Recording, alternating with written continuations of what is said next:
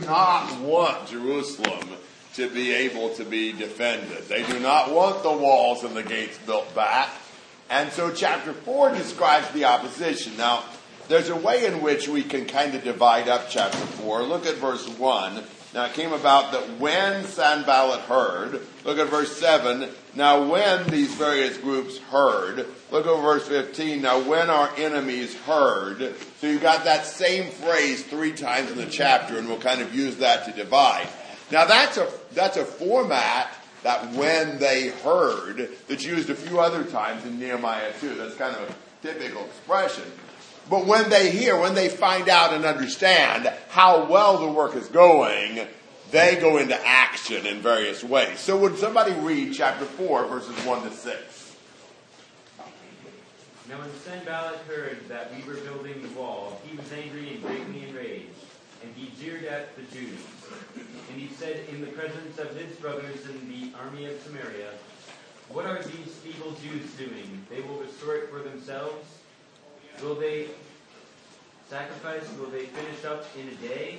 Will they revive the stones out of the heaps of rubbish and burn ones at that? Tobiah the Ammonite was beside him, and he said, Yes, what they are building, if a fox goes up on it, he will break down their stone wall. Hear, O God, for we are despised. Turn back their taunt on their own heads, and give them up, be plundered in a land where they are captives. Do not cover their guilt, and let not their sin be blotted out from your sight. For they have provoked you to anger in the presence of the builders. So we built the wall, and all the wall was joined together to half its height. For the people had a mind to work. Well, God's work seldom goes forward without opposition. Sanballat seems to be the leader of the opposition.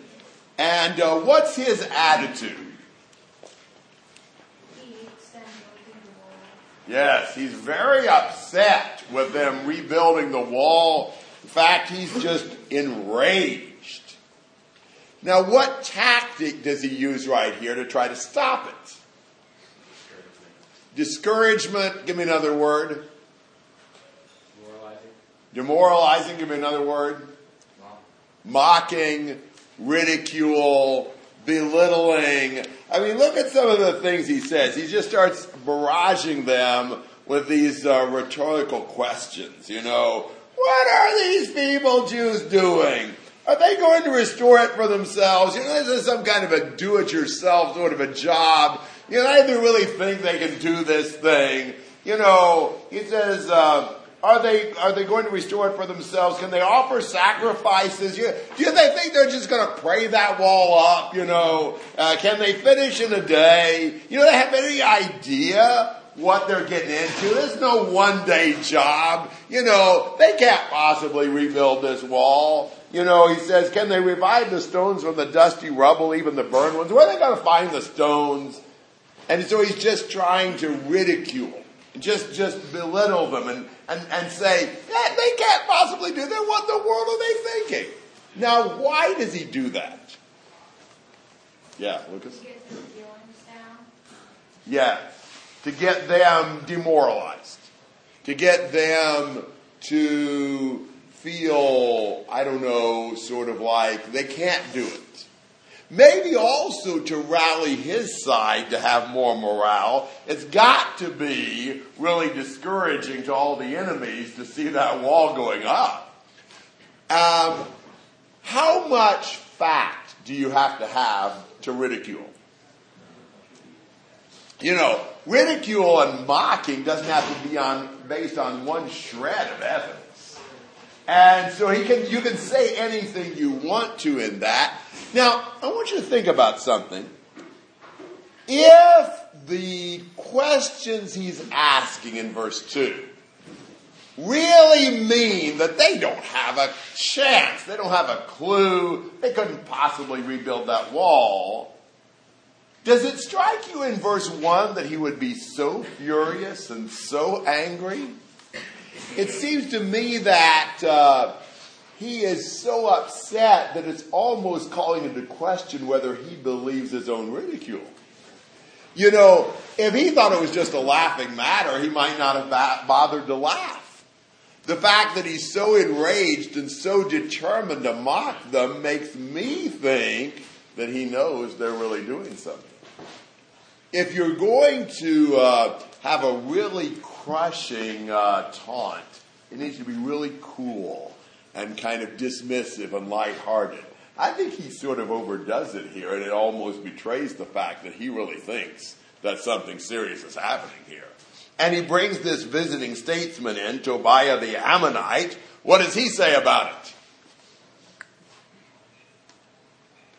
Even if the fox went over, it would break. How big are foxes?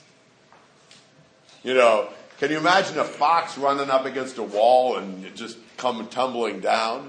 You know, we don't think of a fox as being a, a very uh, powerful animal in that way.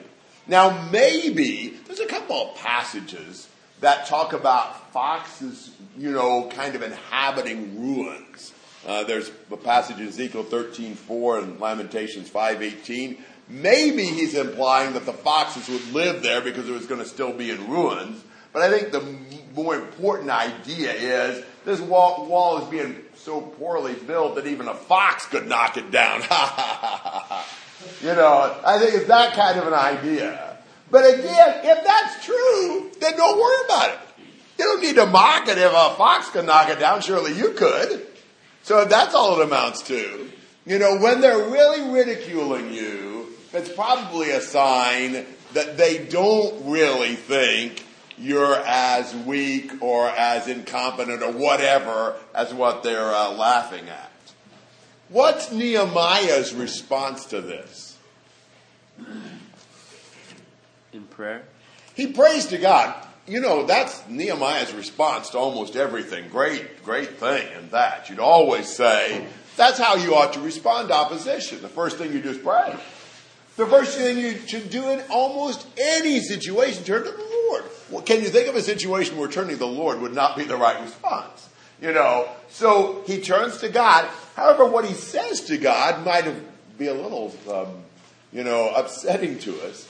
He says, return their reproach on their own heads and give them up for plunder in a land of captivity. Do not forgive their iniquity and let not their sin be blotted out before you, for they have demoralized the builders. Well, so what's he telling God? What's he asking God to do? Yeah, destroy them. Don't forgive them.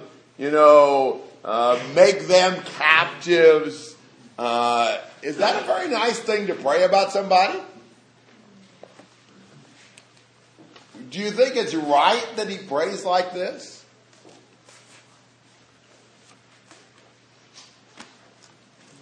David did the same thing. He did. Where? Um, in several of the Psalms. Okay, you've got a lot of psalms that do similar things. Look for a minute at Psalm 139. Um, and, and these, the Psalms, some of these Psalms that are, we call them imprecatory Psalms. That just means a cursed Psalm. There are Psalms that ask God to punish the enemy in one way or another. Some of them are quite strong language, even. Um, Psalm 139, verse 21. This is a psalm of David. He says, Do I not hate those who hate you, O Lord? And do I not loathe those who rise up against you? I hate them with the utmost hatred. They have become my enemies. Well, should we hate what God hates? Yeah, we should. now, you know, we've kind of gotten in this uh, culture that says you're supposed to love everything and be nice to everything. I can imagine getting to the point where a mother, you know, when her, her little boy says, uh, you know, I hate Satan. No, you're not supposed to hate anybody, you know. Well, we are supposed to hate Satan. We are supposed to be against the things the Lord's against. And what's, what's popular up here? Football popular, baseball popular, what's more popular? Probably basketball. Basketball, really? Basketball more popular up here? Baseball. Football. Who's your favorite baseball team? Red Sox. Red Sox. Boston is big? Who's Boston's biggest rival? The Yankees. All right, how many are Boston fans? How many are Yankees fans? Well, we're about even. Okay, Jonathan, what do you think about Boston? Uh, do you really root for Bo- for Boston to win? Zach, what do you think about the Yankees? They're annoying. Yeah, they're annoying. That was a nice way to put that. Yeah. You know, how can you want your team to win and not want their enemy to lose? For one thing, if you're playing each other, well, I mean, if you win, the enemy loses. And really, I mean, if you're kind of uh, in the same league, then the more your enemy wins, the harder it's going to be for you to win, you know, in the pennant race or whatever. So you really want your enemy to lose. I mean, you, can you imagine fighting a war and saying, boy, I sure hope our enemies don't lose too bad. You know, I, I, I really, I really, I hate it that, that, that they're suffering. I, I really, you know, I want them to win too. Can you do that in a war? How can you want them to win too? Well, we're in this war. The Lord against Satan, righteousness against evil, and these people who are opposing the rebuilding of the wall. This is not Nehemiah's pet project. It wasn't that just Nehemiah loved walls and so he was working on this like he'd work on a bunch of Legos trying to get something worked, worked up. He's doing this for the Lord. He loves the Lord. He loves the Lord's house. He wants the Lord's house to be honored and protected. And the people who were against the Lord, he was against. He hated those who hated the Lord. Now, we need to really have the same attitude God has. Uh, it's, it's hard for me to see how we shouldn't think about things the way the Lord does. He's our model. So you think about this. Does the Lord love or hate evil people? And there's a sense in which he does both. It seems to me like you could, you could kind of crystallize it this way. The Lord loves the world. Mean, John 3.16, that's why he sent Jesus to die. He wants wicked people to repent and come to him so he can save them. Jesus came to seek and save the lost. The Lord loves the lost. But what if a lost person refuses to repent, refuses to humble himself, refuses to turn to God?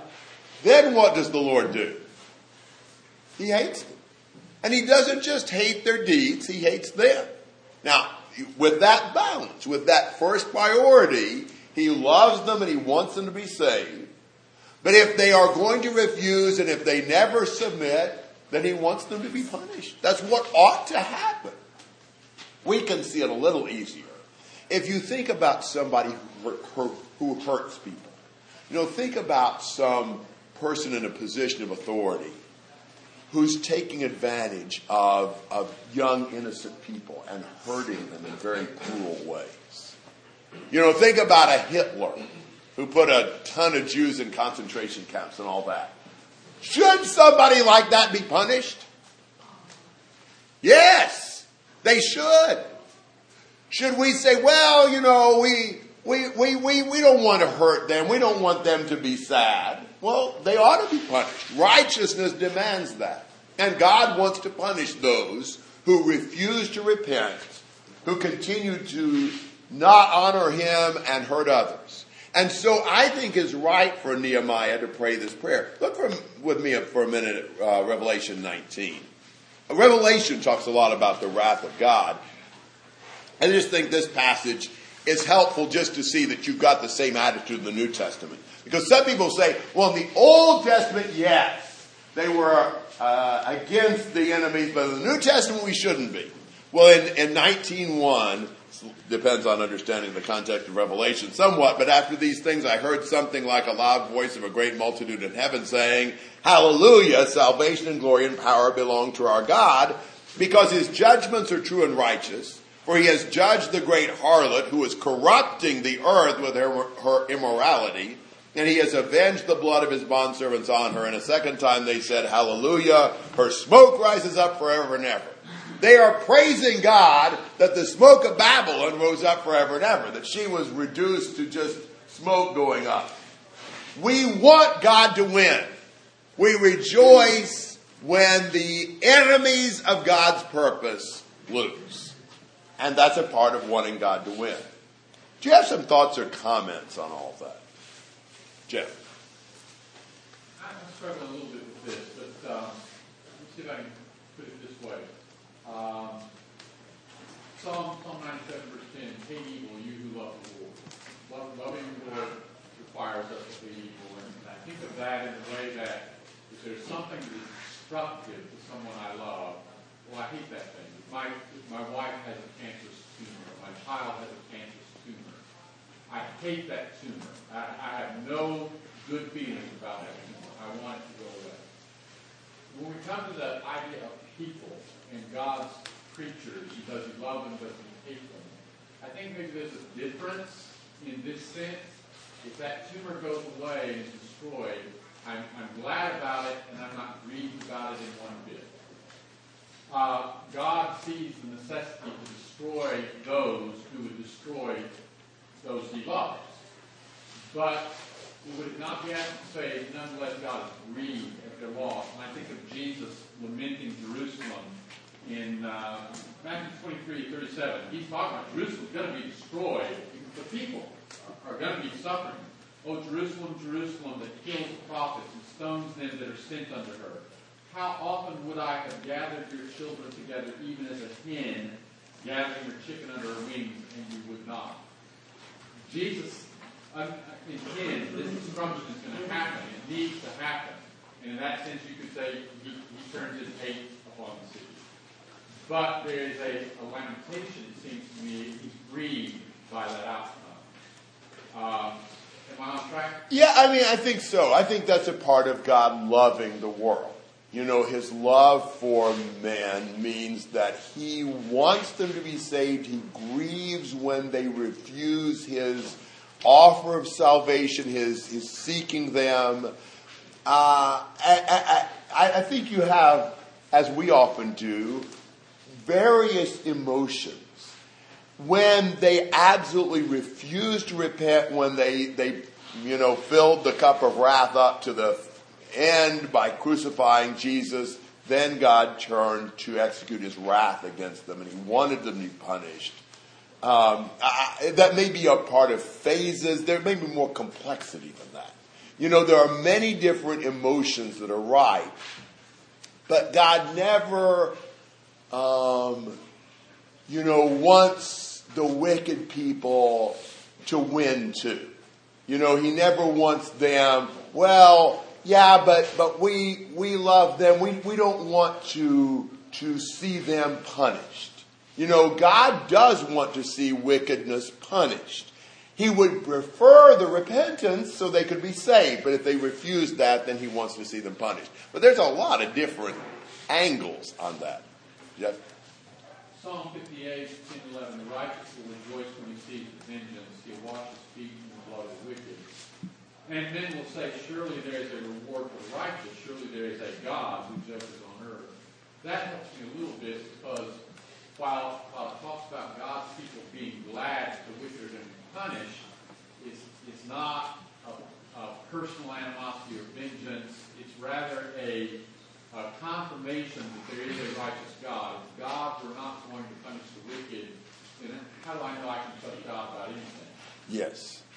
Yes, that's exactly right. And I think it's very important that we not think in terms of this is just like my personal enemy. Like they insulted me, and so I don't like them because of that. Our opposition to wicked people and what they do is because of our love for God and because of what they're doing to the Lord. I, this can't be a personal vendetta kind of a thing. But I do think, since we love God, we oppose that which is against God and anyone or any force that refuses to submit to God, we want them to lose. And so I think in that sense, it was appropriate for Nehemiah to pray this. I suspect most of the, the passages like this in the Bible use stronger language than what we're really comfortable with. That probably, in my judgment, is a sign that all of us are a bit more influenced by our culture than what we think. You know, I also would, I can say everything I've said pretty comfortably, saying it exactly how Nehemiah does and how some of the imprecatory Psalms do would be very uncomfortable for me. But I think that's where I need to grow to really love and have a greater passion and zeal for God and maybe see more deeply the evil and wickedness of anything that's against God. Um, you know, it's a little hard for sinners to appreciate God's wrath against sin because we are somewhat compromised in how we look at it. I know it was always interesting to me. I spent a lot of time in prison as a visitor, not as a resident. But, uh, but you know, in there, it was so interesting to see the attitude of many of the of the guys in there, and prisoners are just people too. I got very close to many of them. But but the way they looked at judges was so different than the way that I looked at judges. You know, they really they thought highly of the judges that I didn't. you know, the ones that would let the criminal off the hook from my perspective were the ones they saw as sympathetic and compassionate and fair minded and things like that. Obviously, from their perspective, it changed how they looked at that. And uh, I always thought I was right about that because, you know, justice ought to be done. But the more involved we are in doing wrong things, the more it kind of warps our view of how things ought to be. Justin. There's a counterpart to Nehemiah along that line. Uh, Jehoshaphat in 2 Chronicles 19 is rebuked for his relationship with Ahab. And it, it says, you know, uh, Nehemiah talks about uh, being against these. You read from Psalm 139, Lord, hate those who hate the Lord. Here he's rebuked, Jehoshaphat is rebuked, saying, Should you help the wicked and love those who hate the Lord? Uh, he had a, a really close relationship with Ahab. Was even willing to go with Ahab to do something God had said, if you do this, we'll die. He was in rebellion against God, and Joshua said, Yeah, I'll go with you to do that. Joshua was a good king, made some really bad choices in relationships there, and loved those who hated the Yeah, great point. Yeah, that's a good passage. Gary, will you use your hand up? I was just thinking about this passage in Malachi, which is about the same time frame from Nehemiah. One of the problems in Malachi's day that he addresses is that the people uh, weren't doing what Nehemiah did, making this distinction. And looking ahead to the day of the Messiah, uh, Malachi 3.18, then what for you shall see a distinction between the righteous and the wicked, and one who serves God and one who does not serve. You need to make that distinction humbly, carefully, maybe sometimes be mistaken, and make that distinction, but that distinction has got to be made. And with some passion. Amen. Thank you. I think it's very helpful. And we struggle to do that. I think that is very hard for us. You know, we just, you know, we're in this mentality where, well, there's good in everybody, and everybody, you know, they may be mistaken or they may be misguided, but there's nobody who's really wrong. Nothing's really sinful. Everything's kind of beautiful in its own way. I think we're very affected by that kind of thinking, even if we would not prefer that way of expressing it. I, I think trying to go back and just read scripture a lot and think about the attitudes that, that we should have from the scriptures will help us. Lee? I think influence us to do it far, far the way we perhaps want to get. And I know it's pretty much the rule in the evangelical Christian world that we often get committed to love our, your neighbor as yourself. One of the most important things you can do. But the greatest commandment is to love God first. Amen. Yeah, amen. JD. Happened with this, uh, Nehemiah 4 or 5. Do you think, he's, I, don't think he's saying, if they, they can't, don't, don't let them repent, don't let them ask forgiveness. He's just saying, if they're, if they're not repenting, don't act like they've repented. Don't blot their sins when they're still in wickedness. And they are not repentant. That is the point. If they were repenting, that'd be, oh, he'd said, say something totally different. They are not. They are opposing God's work. You know, one thing that you might get out of this, just think about this for a minute. we need so much to have a biblical balance in what we think and say. And our tendency is to look at one side of what the Bible says about something. Sometimes that's a reaction to other things. Sometimes it's just how we want to see it. Reading through the Bible and continuing to give full weight to everything that's said is really helpful in balancing us. You know, because if we don't, we tend to be just kind of warped. And so we need to have to go through Nehemiah and see these passages and deal with them. And it, it challenges us. Now, there probably have been some periods and there are probably some people that they would look only at those things and they wouldn't look at Matthew 23 and Jesus' attitude toward Jerusalem. And that would be imbalanced in that way. So we always need to try to understand it all and accept it all. Joe. Maybe I missed say that. Would we also not want to think about a difference between people who are sinning, people who are even not repentant, but then there's another degree of those who are militant against God's word. Second Thessalonians talks about those who are unreasonable and wicked, who are trying to work uh, the word of God. Uh, it seems like there's a, there's a further degree, sort of the difference between somebody who maybe is in some error versus a false teacher. Uh, and it seems like a lot of these passages are really dealing with militants against God. Yeah, that, that's a fair statement. There's probably there's some sense in which all who refuse to submit to God are militant against Him, but clearly Nehemiah is saying this about the people who are doing everything they can to keep the wall from being rebuilt to, to respect and honor God and protect His house. So this, they are even, they're not just passively rebellious, they are actively seeking to destroy God's work. That is a, that's a fair statement here for sure. Okay? So, what do they do? They built, we built the wall. uh, you know, it, it's gotten up to half height. You know, we're making progress, but the people have a mind to work, which of course has to be done. Let Sanballat and Tobiah do what they will. This wall won't get rebuilt unless we got a mind to work and we keep working on it. And they do. So that's the first stage. Look at the next section. You would hope that since they keep building and they don't give in to the taunts, that would kind of silence the enemies, but it really doesn't. 7 to 14. Now when Sanballat, Tobiah, the Arabs, the Ammonites, and the Ashdodites heard that the repair of the walls of Jerusalem went on, and that the breaches began to be closed, they were very angry. And all of them conspired together to come and fight against Jerusalem, and to cause a disturbance in it. But we prayed to our God, and because of them, we set up a guard against them day and night.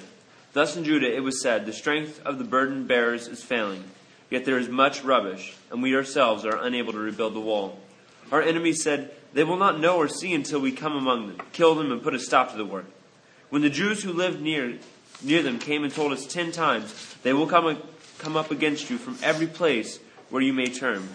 Then I stationed men in the lowest parts of the space behind the wall, the exposed places, and I stationed the people in families with their swords, spears, and bows. When I saw their fear, I rose and spoke to the nobles, the officials, and the rest of the people. Do not be afraid of them. Remember the Lord who is great and awesome, and fight for your brothers, your sons, your daughters, your wives, and your houses. All right, so look at the opposition. Wow, they're pretty much surrounded.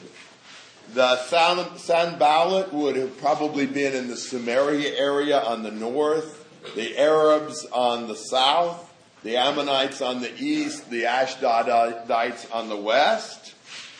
And um, they are deciding to do what? They're angry and decide to do what? They're going to conspire and fight. Evidently, it's going to take more than ridicule and foxes to stop this wall from being rebuilt. They decide to arm themselves and they'll fight uh, the Israelites who are working on the wall. I say that shows they're taking pretty desperate uh, measures here. After all, we know, and they should know, that Artaxerxes had given a decree for this to be done. They are actually risking now getting on the wrong side of the Persian emperor.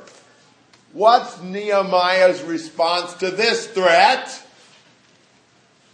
Yes, yes. He prays. Again, is there any situation in which Nehemiah doesn't first pray? And is there any situation in which we should not first pray? He prays and. Yeah, Lucas? Um, I'm not listening to the question about, I think why the, um, state praise because is, they knew that, they know that they have a more powerful God, their God's would do nothing to help them. Yeah, I don't know that they would have admitted that. Maybe they do know that deep down. They know the work's progressing, but they prayed and did what? Set a guard. Set a guard. Now, if you pray, why set a guard? You know, we talked about the other night. Praying to God and acting go together. Trusting God does not mean that I do not do what I can. We can trust God and continue to set up sensible precautions. That's we're not saying to God when we pray, give me my daily bread, God floated down to me on a cloud, I'm not planning on working. God intends for us to work for our daily bread, and yet He's the ultimate provider. He, he provides based upon certain conditions. Should we pray to God to fill us with a knowledge of His will? Anybody study Colossians 1 yesterday? So I don't need to study, I'll just pray to God to fill us with the knowledge of His will. No. God fills us with the knowledge of His will when we fill, fulfill the condition of studying and, and seeking to know. So when they pray to God, that doesn't mean well, we don't need to set up a guard.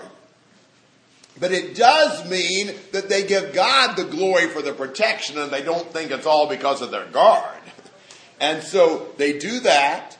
That's not the only problem. I'll tell you, when problems come, they just seem to come in whole bunches. You know, so you've got the enemy threatening, and then in verse 10, people were saying the strength of the burden bearers is failing, yet there's much rubbish, and we're our, we ourselves are unable to rebuild the wall. They're getting discouraged because of what?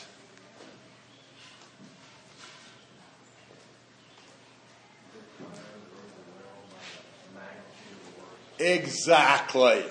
Tired and overwhelmed by the magnitude of the work. You know, the initial enthusiasm is sort of waning. Isn't it easier to get up to start something and, you know, really get psyched up to start it than to keep going when it starts getting hard and long and it still seems like there's such a long way to go? You know, all this debris, the huge stones, you know, we're never going to get this done. It's hard work. You know, it is, it, it really almost takes more strength to endure and keep going than it takes to start. You know, in Colossians 1, you know, strengthen with God's mighty power for endurance. You know, it takes a lot of strength to keep going, sometimes more. It's hard because it's discouraging. You start something, you're excited, you keep going, and it just seems like it's never going to end, and it's hard, and I don't see much progress. That's where they were at. And, and so they were thinking more about their weakness than God's strength. And in verse 11, compound that with the enemies continuing to threaten and bluster and, and rumoring attack. And the Jews who lived near them in verse 12, really helpful. They came and told us ten times they will come up against you from every place where you will turn. You know, these friends you know, keep imparting these negative assurances that, well, they're, they're going to attack you. Come on, they're going to attack you. We know they keep telling us they're going to attack you. You know, ten times they spread the rumor we're gonna, about to get attacked. You know, so it's not enough. It's, it's, it's like it's, it's hard enough to, to have to remove all the debris and keep carrying on the work, and now they're going to be slaughtered while they're doing it. You know, it's just so discouraging. It's so demoralizing. It's not easy to continue God's work. I mean, in anything we do, you start trying to teach the gospel to the lost, what's going to happen? You're going to get some really discouraging things. You start trying to change your life and, and uh, overcome sin and temptation, you're going to be discouraged. You start trying to work with other brothers and trying to help and encourage them, there's going to be all kinds of opposition and, and, and, things that are just really disheartening to you. We've got to really work on perseverance. Don't expect serving God to be easy. It's not easy. It's well worth it, and we can rely on God's strength, but it isn't easy. There's nothing worthwhile done in the service of God that we just kind of do half asleep. There's going to be discouragements. And the people who get it done are the people who are determined they're going to get it done. And here, you know, Nehemiah responded by putting people on the most exposed parts of the wall uh, to kind of defend the wall. And he encourages them to trust in God. Remember the Lord who is great and awesome. That's a passage that Joe uh, mentioned for us. I mean, that ultimately is our confidence. Our real strength is in God. And the best way to deal with discouragement and fear is to remember who's with us. When you think about the greatness and power and awesomeness of God, it changes everything. You know, the Lord who is great and awesome is the one we need to remember, and so we fight with trust in God for our families. Um, it's, it's just, it's a challenge. And it takes both a real determination on our part and faith in the great and awesome God that He is strong enough and loving enough that He will see us through. Thoughts and comments on that section? John. Do you think verse 12 is the Jews um, trying to tell them to stop before they come? Or do you think it's more of a warning uh, that they are coming, so be ready? Well, I think the Jews in these more exposed outlying areas feel more vulnerable to the pressure and attack of these enemies. And so they are probably wishing they just abandoned the project to where the enemies didn't keep threatening. Uh, they were probably worried about the attack, so they just kept reporting the news to him over and over again. Stephen. Um, with this idea of uh, praying and then acting on it, uh, and still trusting the Lord, uh, is there some balance to that? In like Ezra 8, when they, they pretty fast and humbled themselves, but then he says, I was ashamed to ask the king for a band of soldiers and horsemen in, in way, since we had told the king, the hand of our God is for good on all those who seek him, and power of his wrath is against all those who forsake him. Is there is there a point be made there as well, where like, yes, we need to act in faith, but was like Ezra felt embarrassed to kind of ask for that protection. Yeah, there's a lot of things to say. I mean, one thing is I think he was really just concerned that it would almost discredit uh, their view of God, uh, the enemy's view of God, or the, the you know Persian view of God, if he were to ask for, ask for protection. I, I mean, I think we trust the Lord to the point where we do not give the credit to the protection, but if we're in a position to get it or ask for it, we'll use it.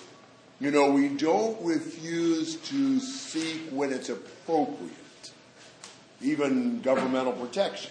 You know, Paul appealed to Caesar. You know, he uh, he let it be known he was a Roman citizen from time to time, and things like that. Uh, so we're not we're not thinking that the key is the protection, and sometimes it may not be appropriate to ask, but when it is, we'll use it. That's what I, I think situations can be different. And the, the, um, you know, the effect of asking for the protection may be different in different situations. Nehemiah was in a much different position. He could ask for his protection. He was the cupbearer to the king. Somebody got a better answer. Yeah, Brigham. I mean, why did Jerusalem need a wall? Right. Good point. Yeah. Yeah, I mean, uh, very much what I said the other night. There's several more things in the book of Acts, but the two that I thought about were this idea of when God said you're going to Rome, and then he, Paul tells his nephew, you know, or tells the person to go take my nephew to the commander and tell him about the conspiracy to kill me.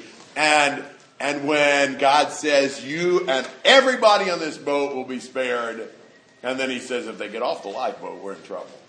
You know, God's promises and God's involvement does never means I don't take the natural and normal and proper precautions and security measures and things like that.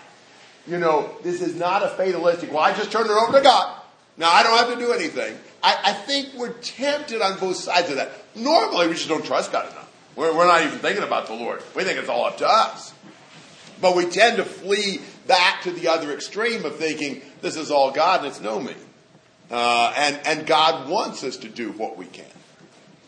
All right, so I think our time is up here, and uh, we'll stop and continue this uh, this afternoon. Really good discussion.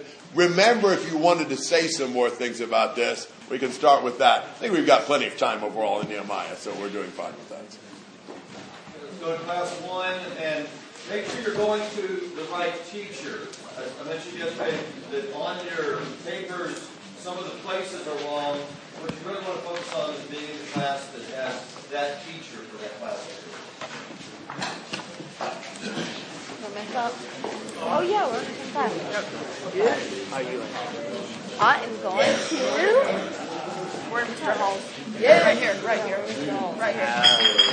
The giving talk class. Everything is on what? Package using your I'll try and bring it back. I don't want to scratch something good. Okay. I won't scratch it. Well, maybe. Do you need paper? I I have have, I have, it. I have this. I just didn't have my. Okay, everything is awesome. Wait, you're a Yankees fan? By virtue of being not licensed, he's got yeah, you live in New York. And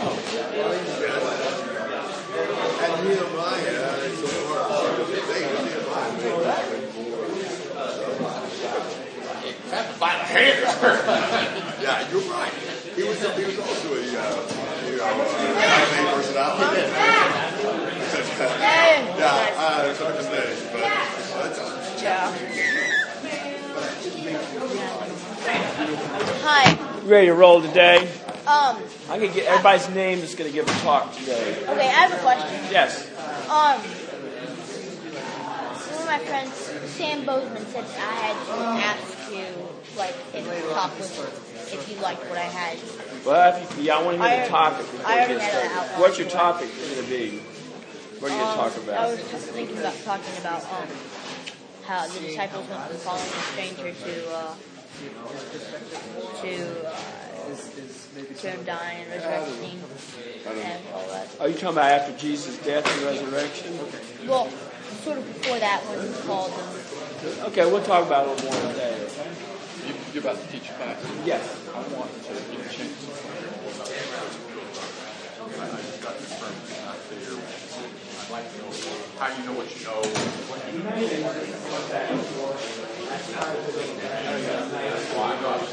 you Oh, it's cold. Oh.